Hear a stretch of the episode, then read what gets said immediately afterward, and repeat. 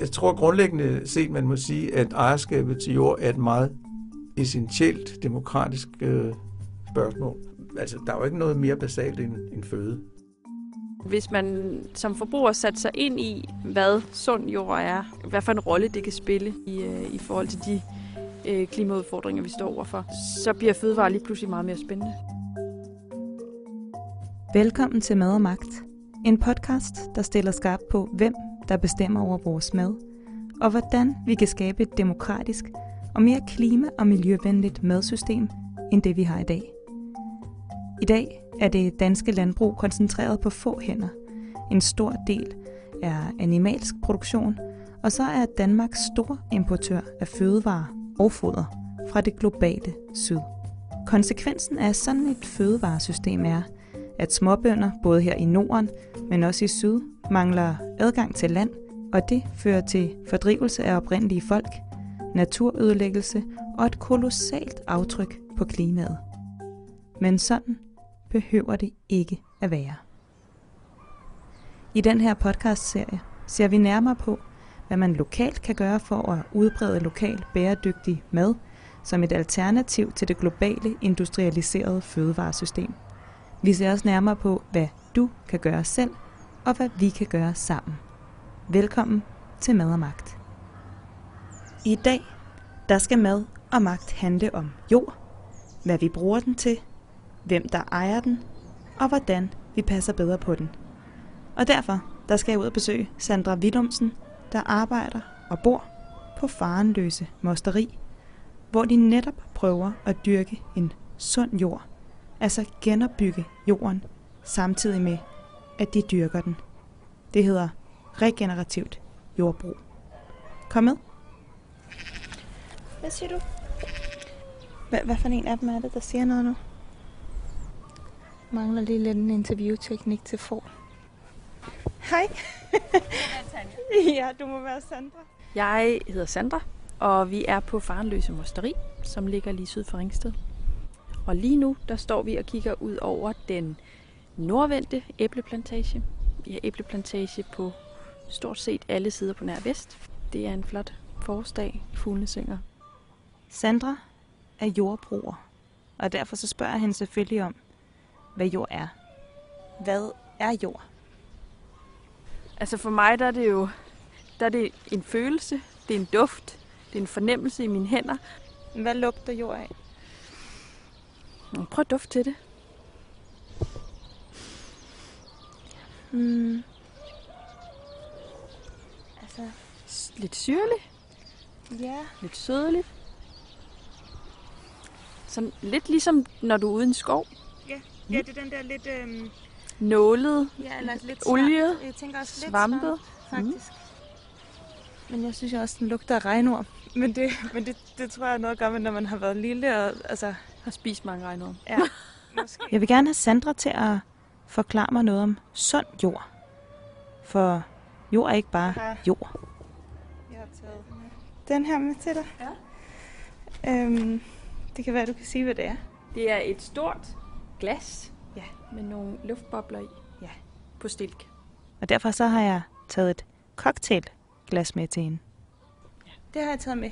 Så jeg tænkte, om du var frisk på at gå med mig ud og prøve at vise mig, hvad, hvad skal der til, for man har en sund jord? Øh, For at illustrere det bedst muligt, så, så synes jeg, vi skal gå herover. Det her, det, her, det her det er simpelthen lyden af choko- jordchokoladekage. Brownie. Det her brownie. Her kan man stikke hånden Ja. 20 cm ned uden problemer. Ja. Det er jo mange. Der er små larver og dyr, der kribler og krabler. Det jord, vi er ved at opbygge her, det trækker de nedad i de dybere jordlag, og så putter vi mere materiale ovenpå. Så i stedet for, at vi på et eller andet tidspunkt står og er blevet, det her stykke jord er blevet en meter højere, sådan er det jo ikke. Altså det er jo lige så meget, at vi får ført det her materiale øh, og det, det organiske materiale ned. Og så fortæller hun mig noget om jord. Jeg i hvert fald ikke tænker over i min hverdag. Det kan lære CO2. Det, man i det regenerative snakker rigtig meget om, det er at binde kulstof i jorden. Du kan, du kan sagtens binde kulstof på en ustabil form og på en stabil form. Du vil jo helst opnå en stabil form, hvor du kan, altså hvor, du, hvor man kan sige, at kulstoffen bliver nede, bliver bundet i jorden i, hvad ved jeg, 50-100 år. Fordi så kan, vi, så kan vi for alvor begynde at snakke om nogle biologiske løsninger på det stigende øh, CO2-niveau i atmosfæren. Og det er en øjenåbner for rigtig, rigtig mange. Altså jeg kan huske bare selv, da det lige pludselig gik op for mig, og der, altså der havde jeg arbejdet med jord på forskellige måder en del år. Lige pludselig var sådan, jamen hov, den jord, den, den, det kulstof på gasform, den ryger jo ned i jorden, og så bliver den lige pludselig ikke på gasform længere, og så har vi lige pludselig det problem derop, så er det dernede, og dernede i jorden er det faktisk hensigtsmæssigt, at det er. Og hvorfor er det, at det er røget op i atmosfæren? Nå, det er fordi, vi har pløjet og fældet og brændt og svitset i årtier. Det er jo det er et plus-minus regnstykke, det her. Vi er bare, vi er bare luftet ud i alt, alt for, meget, for lang tid, og nu skal vi så have det hele tilbage igen og prøve at forstå, hvordan vi gør det. Hvis du stikker hånden ned i det. Det gør jeg. Ja, og det er jo også det, når man sådan holder det i hånden, ikke? Det krømler. Jeg er også sådan en, rigtig godt. der har været en del i øh, Østafrika. Der er jorden rød. Præcis. Ja. Og det er jo så det med mineralerne, ikke? Ja. Nu har du lavet en cocktail Mm. med den jord, der står her. Og den dufter på den måde, den gør, fordi den er lavet primært af de materialer, der har været tilgængelige herude. Men gik vi øh, 200 meter derned og gravede og 200 jør, så ville den dufte anderledes. Så det er også derfor, når du spørger, sådan, hvad er en sund jord? Altså, du kan jo også have en sund sandet jord over i Vestjylland, og du kan have en sund leret jord her, og du kan have en, altså, alt muligt ind imellem. Men udover at være derude i naturen, hvor folk arbejder med jord i praksis, så er jeg også hoppet ind i studiet for at snakke med ham her. Jord er et øh, fælles gode, ligesom skyerne og himlen. Han er nemlig jord på hjernen. Og det vil sige, i virkeligheden er der ikke nogen, der kan gøre krav på, at de ejer jorden. Peter Schultz Jørgensen hedder du. Du er arkitekt og byudvikler og forfatter til flere bøger om jord. Byernes jord, som jeg står med her, den er fra 2019. Du er faktisk vokset op på en gård selv, Ja, har du fortalt mig. Hvad var det for et sted? det var på Fyn, på Nordfyn. Størrelsesmæssigt var det jo sådan gennemsnitligt i forhold til, hvordan gårde var på det der tidspunkt. Altså, det var en typisk familiebrug. Der var køer, grise. Vi havde indtil ind i 50'erne havde vi også heste. Så det var sådan i det der moment i 50'erne, hvor, hvor landbruget begyndte at skifte meget voldsomt. Den nye Ferguson kom i 1955. En Ferguson, det er en traktor, for dig, der ikke ved det. Jeg kan tydeligt huske den. Den rullede ind af porten. Hvem ejer landbrugsjorden i Danmark i dag? Altså det, man kan sige, det er, at 0,6 procent af den danske befolkning ejer cirka øh, 60 procent af jorden. Og det er så al jord. Det er både landbrug og, og andet. Ikke? Det meste af jorden er, er privat ejet, og det offentlige ejer så 9 procent af vores jord. Hvad skal man sige? Der, der foregår en globalisering af ejerskabet til jord. I 2020 var det sådan, at øh, 66.500 hektar, det svarer til 2,5 procent af landbrugsjorden, var øh, ejet af udenlandske, kapital i Danmark. Og det kan man selvfølgelig sige, at det er et demokratisk problem, hvis man, hvad skal man sige, mister ejerskabet til sit eget territorium. Men det er jo heller ikke anderledes, end at danske bønder køber også jord i Polen og Rumænien og, og andre steder. Ikke? Og hvis du helt kort for mig skal definere, hvad er landgrabbing, er det så, at der er nogen, der kommer og køber eller påtvinger sig ejerskab over jorden? Der er jo lande, hvor du har småbønder, som ikke har skøder på det, den jord, de i virkeligheden troede, de havde. Ikke? Men de har bare haft den. Sådan har det bare altid været. Og så kommer der så nogle øh, store penge, folk øh, kørende ikke? med nogle jurister, ikke? og så siger de, det her, det her har vi lige aftalt med jeres borgmester, eller vi har lige, det her, det er vores nu, ikke? fordi I kan jo ikke dokumentere, at det her, det er jeres. Altså jurister kan jo også være soldater, ikke? Altså, øhm, bevæbnet med fyldepinde og andre, og paragrafer og så videre, ikke? Øh, det kan være skarpe våben. Kampen om jorden foregår. Brasilien er der en masse gang i den, altså med hele de der bevægelser med, med besættelser af jord, og hvor de opretter kooperativer og så videre, ikke? Øhm, Hvor de prøver at tage jorden tilbage i hvor de tager jorden tilbage, ikke? og så hvad skal man sige, dyrker den på nogle andre måder. Ikke? Og hvor de så samtidig kæmper mod de der afbrændinger af Amazonas og så videre. ikke? Altså det er jo, der er sådan virkelig krig på den der.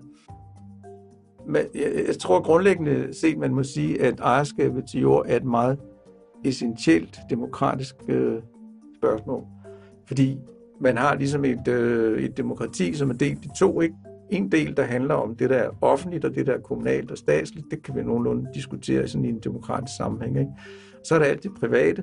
Det er ikke sådan et felt, hvor man sådan kan gribe så meget politisk ind, som man, man, man kan på det andet. Ikke? Og det er der, jorden er.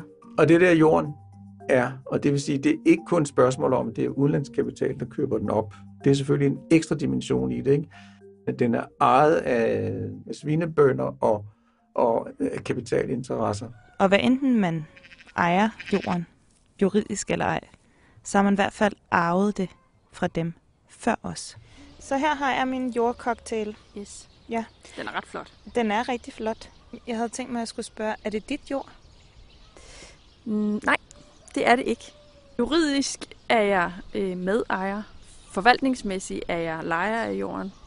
Og så er der hele det tidsmæssige element, at vi arver jo alt det, de andre har gjort. Nu har det her sted været ejet i tre generationer af den, altså den samme familie. De har jo været igennem man sige, Danmarks historien, øh, som alle mulige andre ting og mennesker har været.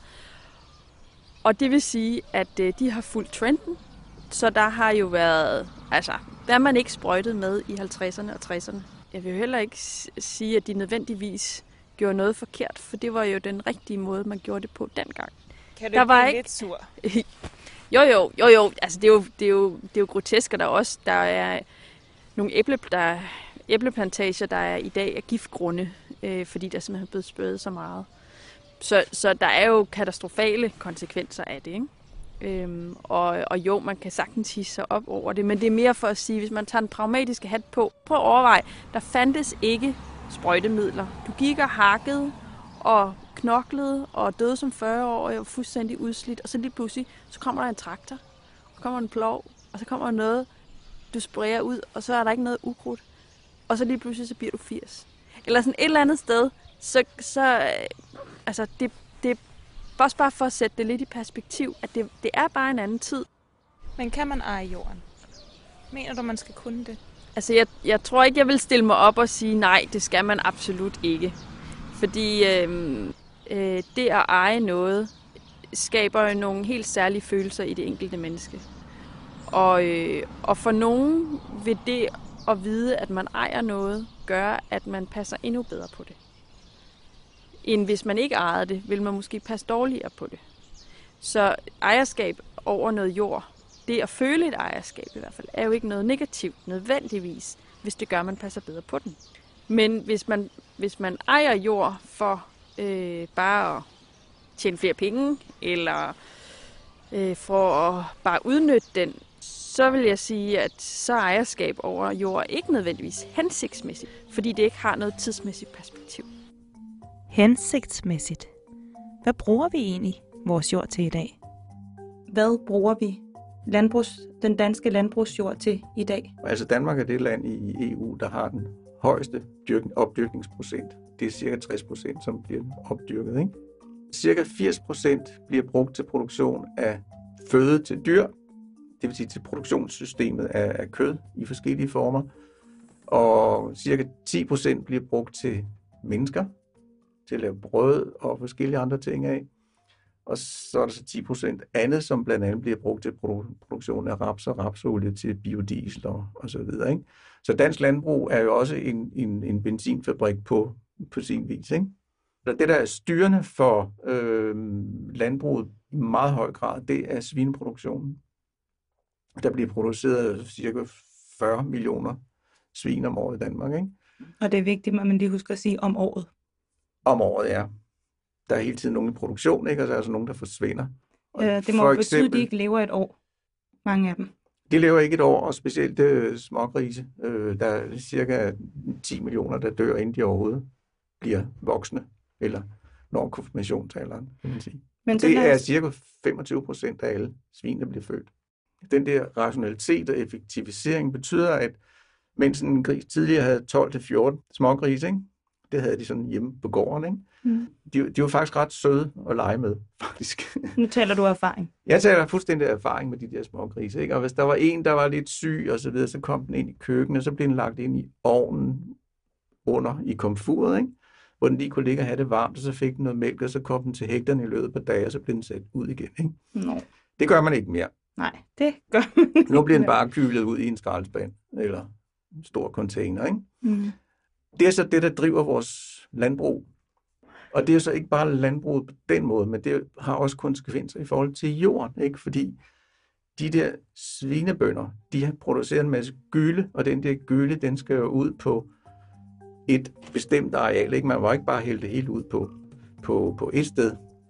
Og problemet er så, at for at kunne komme af med den gylde, så skal de bare købe noget mere jord. Ikke? Og det gør de så. Og problemet det er så, at, jordprisen i virkeligheden bliver koblet op på en svineproduktion, i stedet for at være koblet op på, på nogle andre former for øh, relationer. Ikke? Hvad er det lige præcis Sandra gerne vil med jorden? Hvor biointensivt kan vi dyrke vores jord? Hvor vi samtidig bygger den op, giver den alt det, den, det organiske materiale, den har brug for, for at, øh, og de, de næringsstoffer, den har brug for, for at bygge, bygge sig op, og mikrolivet, at, de, at mikrolivet trives året rundt. Øh, men hvor vi samtidig får så stort et udbytte som muligt. Den her hektar, hvor der måske står 400 træer, som er 60 år gamle, øh, kan på et godt år måske producere 10 tons æbler. Hvis de også kan producere, øh, hvad kan der gå her, 20 får i rotation og 200 høns, siger vi bare et eller andet, 100 høns måske. Så har du også æglæggen, du har æg, og du har kødproduktion, og du har også en uldproduktion. Øhm, så har du en relativt større gevinst, end du har ude på en kornmark. Du har ikke særlig meget, du har ikke en særlig stor arbejdsindsats, selvom den dog er større, end at du kører et par gange med din traktor mm. øh, på en mark, men du producerer ret mange fødevarer på et meget lille areal. Og er det så fordi, du gerne vil genoprette en eller anden balance i jorden, eller er det fordi, du gerne vil have en bæredygtig økonomi? Det er begge dele. Den der effektivisering, mm. altså det, det troede jeg bare var sådan lidt ikke noget, man gik et, et efter. Ja. Hvis effektivisering er for at tjene flere penge eller producere mere af den samme vare, så er det så driver du ligesom rovdrift. Øh, men i det her system, øh, hvis du effektiviserer, så udnytter du pladsen bedre til at dyrke flere ting, til at få flere øh, arter øh, til at sameksistere. Men den grundindstilling, at jorden skal blive i bedre tilstand, dyrene skal gå på græs, øh, og vi skulle have en større diversitet, både en dyrkediversitet og en, en ikke-dyrket diversitet på de arealer, hvor vi arbejder. Og det er også spørgsmålet af, hvordan kan vi dyrke fødevarer øh, til mennesker? Hvor meget areal skal vi bruge? Hvem skal vi dyrke til? Er det et kæmpe verdensmarked, eller er det et, en, en, øh, den nordiske forbruger? Når vi så har fundet ud af, hvor meget areal vi skal bruge på det, hvor meget areal har vi så til overs, og hvor meget af det areal skal vi plante til med træer, så vi kan få opfanget en masse CO2, og øh, vi kan skabe en masse liv der, og hvor meget skal udlægges til måske vild natur. Den danske brug af marker er jo øh, i meget, meget lille grad til fødevare. Det er jo i høj grad til dyrefoder. Øhm, så allerede der kunne man jo gå ind og sige, at hvis vi skal holde dyr på en anden måde, så øh, får vi allerede der øh, fritlagt noget, noget jord. Sandra, hun går op i, hvordan vi skaber en sund jord.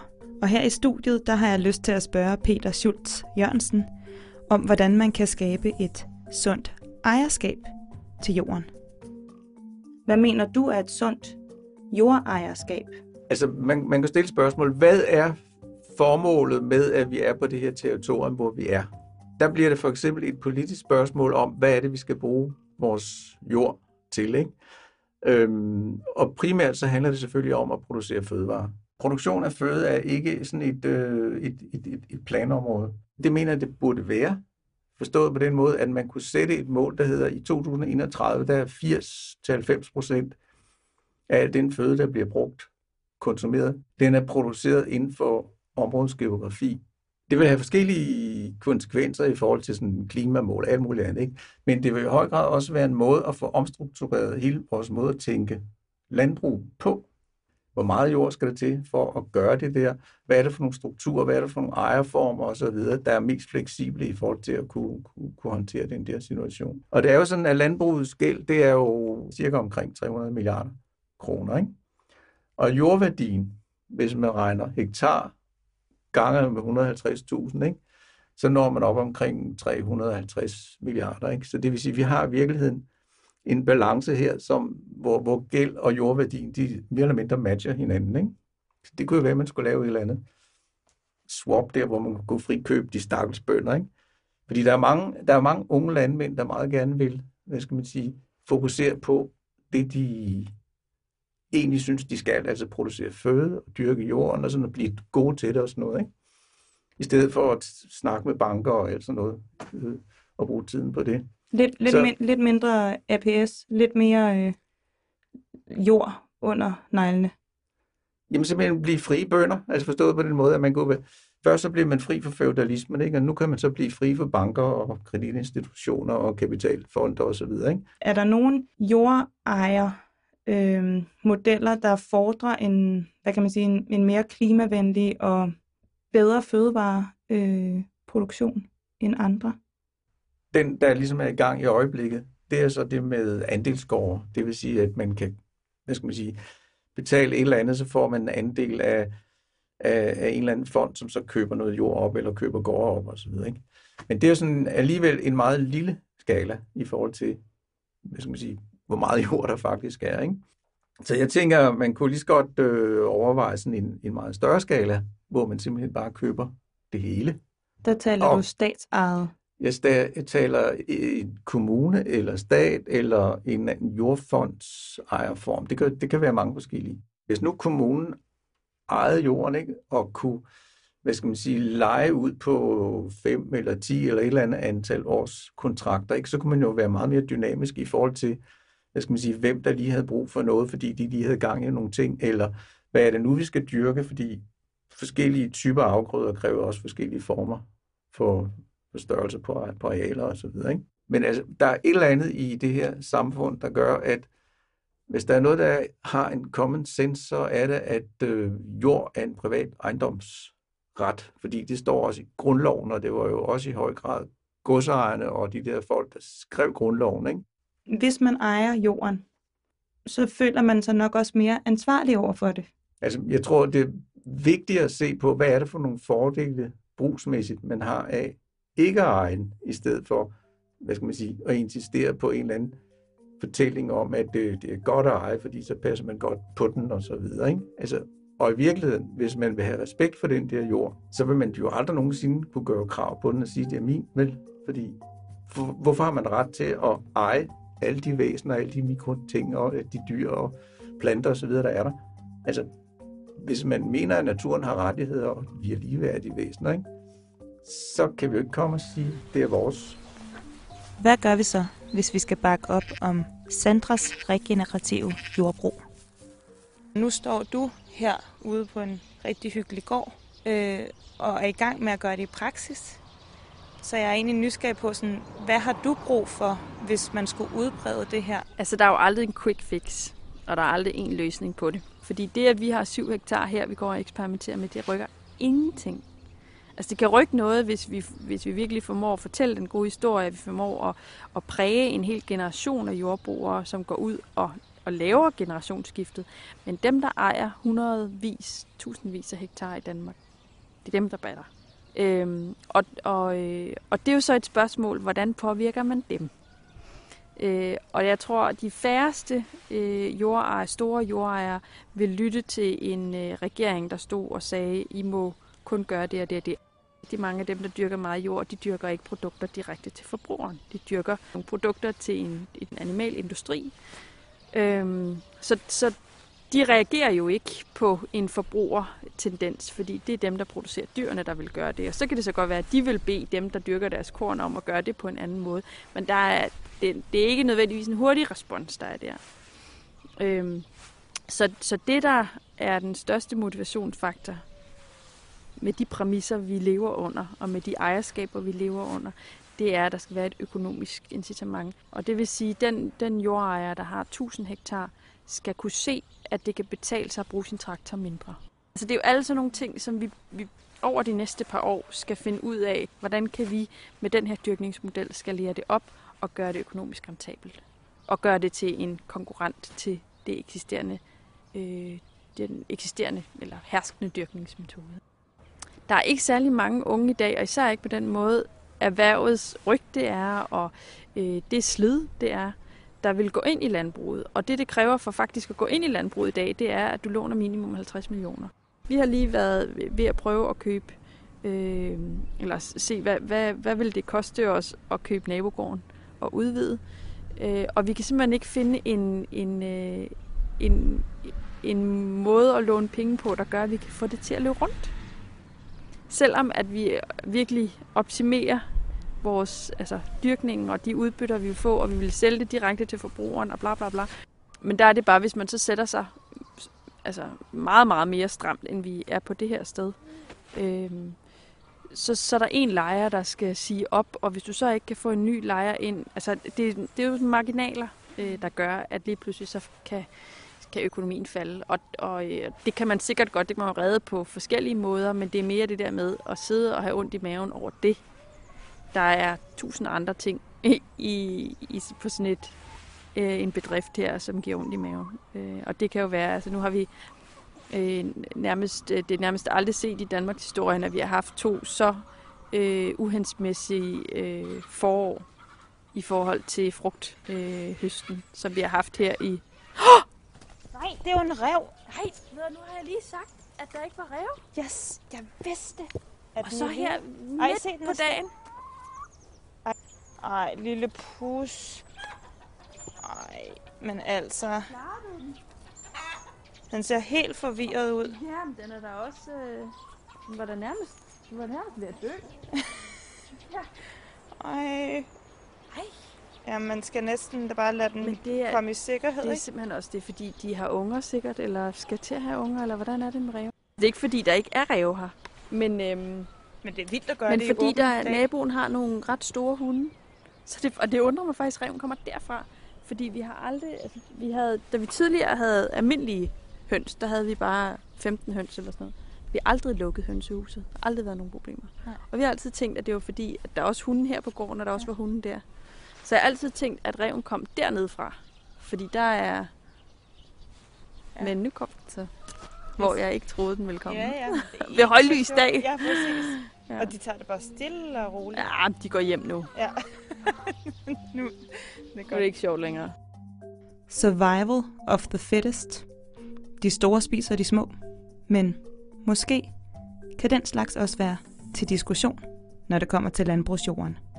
Vi har aldrig besluttet, at det skal være sådan. Der er bare opstået nogle logikker og nogle magtstrukturer, hvor nogen sidder på, hvad skal man sige, på jorden og på, på systemet, som henviser til, at sådan har det altid været, og sådan skal det blive ved med at være. Ikke?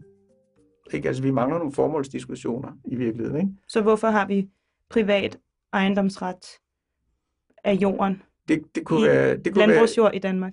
Ja, det kunne være en meget interessant diskussion at have, fordi man kan jo se, at det giver problemer. Den store gæld kommer jo i høj grad på grund af de der jordpriser. Ikke? Fordi vi har gjort jord til en vare. Fordi jord er blevet en vare, og det øjeblik, den er blevet en vare, så er der noget, du kan belåne, og så har du hele den der øh, prismølle, der er kørende. Ikke? Og hvis jord ikke længere skal være en vare, hvad skal den så være? Det skal være en, øh, hvad skal man sige, et, et gode, som man kan bruge ud fra nogle politiske beslutninger, demokratiske beslutninger, hvad, hvad skal man sige, hvor man bruger den til at opnå de formål, som man så definerer. Ikke? Og det vil sige, at det bliver en bevidst proces, i stedet for at være drevet af et eller andet markedssystem, hvor det hele handler om at trække nogle penge ud af nogle processer. Altså hvad er det så for en logik, vi skal drive det ud fra? Jamen, det er jo så det, man skal beslutte i en demokratisk proces. Jeg tror, det vigtigste det er at få startet den der diskussion om, om jordejerskabet nu. Hvorfor nu? Fordi problemerne eller udfordringerne i, i den private ejendomsret til jord ikke har været større, end de er nu. Altså for det første så er arealet jo givet, ikke? Altså jordkloden, mener Ja, men i virkeligheden så er det jo så også skrumpende, fordi der er ørkendannelser, og der er sker alle mulige ting, som gør, at der er byudvikling osv., som gør, at det dyrkbare areal bliver mindre og mindre og mindre. Så investerer man i jord, fordi det er en strategisk investering. Det vil sige, landet og byen er drevet af spekulativ opkøb. Og det er et problem, fordi hvor er det så ejerskabet, det ender hen? Ikke? Det kan godt være, at man siger, at øh, jamen, den enkelte bonde skal eje sin jord, ikke? men banken, det er kreditforeningen, det er kapitalfondene, det er alle de andre, der virkelig ejer det. Ikke? Fordi 300 millioner eller milliarder kroner i gæld, det betyder så, at man ikke ejer det, sådan set. så det vil sige, at den der private ejendomsret til jord i sig selv er jo ved at være en, en myte. Ikke? Altså hvis man taler om de positive aspekter i den, de er også blevet udhulet. Men hvordan kan jeg så øh, købe reg- regenerative øh, grøntsager, hvis jeg bor i København, og du bor herude det... foran, øh, uden for Ringsted? Ja, altså det, det kan du ikke, øh, fordi at man kan sige, at det regenerative har ikke noget mærke. Det har ikke nogen certificering.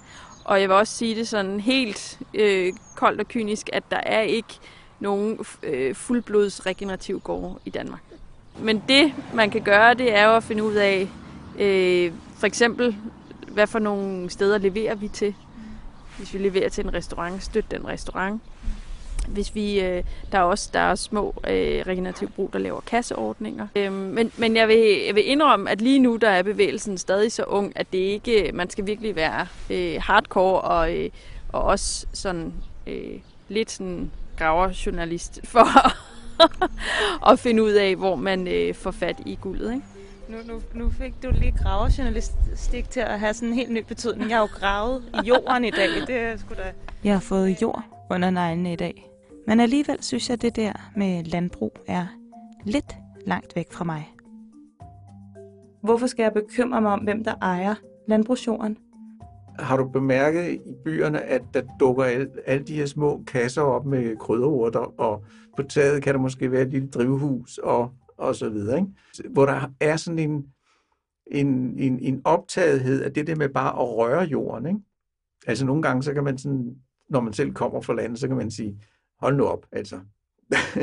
nu må jeg lige slappe af. Det her, det er sgu altså bare noget jord. Ikke? Det er måske første gang, de overhovedet rører ved en plante eller et eller andet. Ikke? Så, så på den måde er der en optagethed af, at øh, mad, det kommer nogle steder fra. Ikke? Der er ved at være en erkendelse af, at vi ikke bare er sådan forbrugere af, af mad. Forstået på den måde, at man kan bare købe sig til det hele. Ikke? Men der er ved at opstå et, en fornemmelse af et ansvar og, for noget, og at man er en del af sådan en, en større helhed. Men så vil du øh. sikkert sige til mig, at jeg skal spise mere årstidsbestemt også. Jamen, det vil jeg ikke sige. Og jeg er så træt af rubede. Jeg er så træt af revet rubede, og ovenbagt rubede, og syltet rubede. Så du drømmer om en ananas eller sådan et eller andet fra Sydafrika, eller hvor pokker det nu kommer fra? Jamen, jeg behøver jo ikke drømme. Jeg kan jo bare gå ned og købe den. Man kan bare gå ned og købe den. Jamen, det er fuldstændig rigtigt. Og det er da lidt svært at forstå, hvorfor jeg ikke bare skulle gøre det. Altså, noget af det handler også om uvidenhed i virkeligheden, ikke? Fordi i gamle dage, ikke? der var man jo i stand til at, hvad skal man sige, at forsyne sig selv hen over hele året. Ikke? Man syltede og henkogte, og man lagde kød i saltlag, og man gjorde alle mulige ting. Hvis man har en større indsigt i hvad skal man sige, både produktion og hvad der bliver produceret, og hvordan man producerer det, og hvordan man opbevarer det, hvordan man bruger det osv., så, så kan man altså komme rigtig langt, uden at man behøver at blive træt af rødbeder. Fordi der findes meget andet end rødbeder. Tusind tak, fordi at øh, du gad gøre mig og Mad og Magts lyttere klogere på jorden under vores fødder. Ja, jorden handler om det hele. Jorden handler om det hele. Det gør den i hvert fald, når det handler om klimaforandringerne og noget så basalt som vores føde. For 100 år siden var der ikke de samme problemer med, med høje niveauer af CO2 i atmosfæren. Og lige pludselig så står vi over for det problem, øh, som med ret stor sandsynlighed kommer til at koste rigtig, rigtig, rigtig mange penge at udbedre, hvis vi overhovedet når at gøre det. Så er jorden jo lige pludselig mere end et dyrkningsmedie. Så kan det være et øh, CO2-læringsmedie, så kan det være et øh, øh, vandlæringsmedie, hvis man lever i et område, hvor der kommer store nedbørsmængder. Øh, så kan det ligesom være den svamp, der suger det hele til, sådan så kælderen ikke står under vand og så videre. Altså lige pludselig så er, er jorden jo en, øh, en, en biologisk levende masse, som kan helt vildt meget I forhold til klima.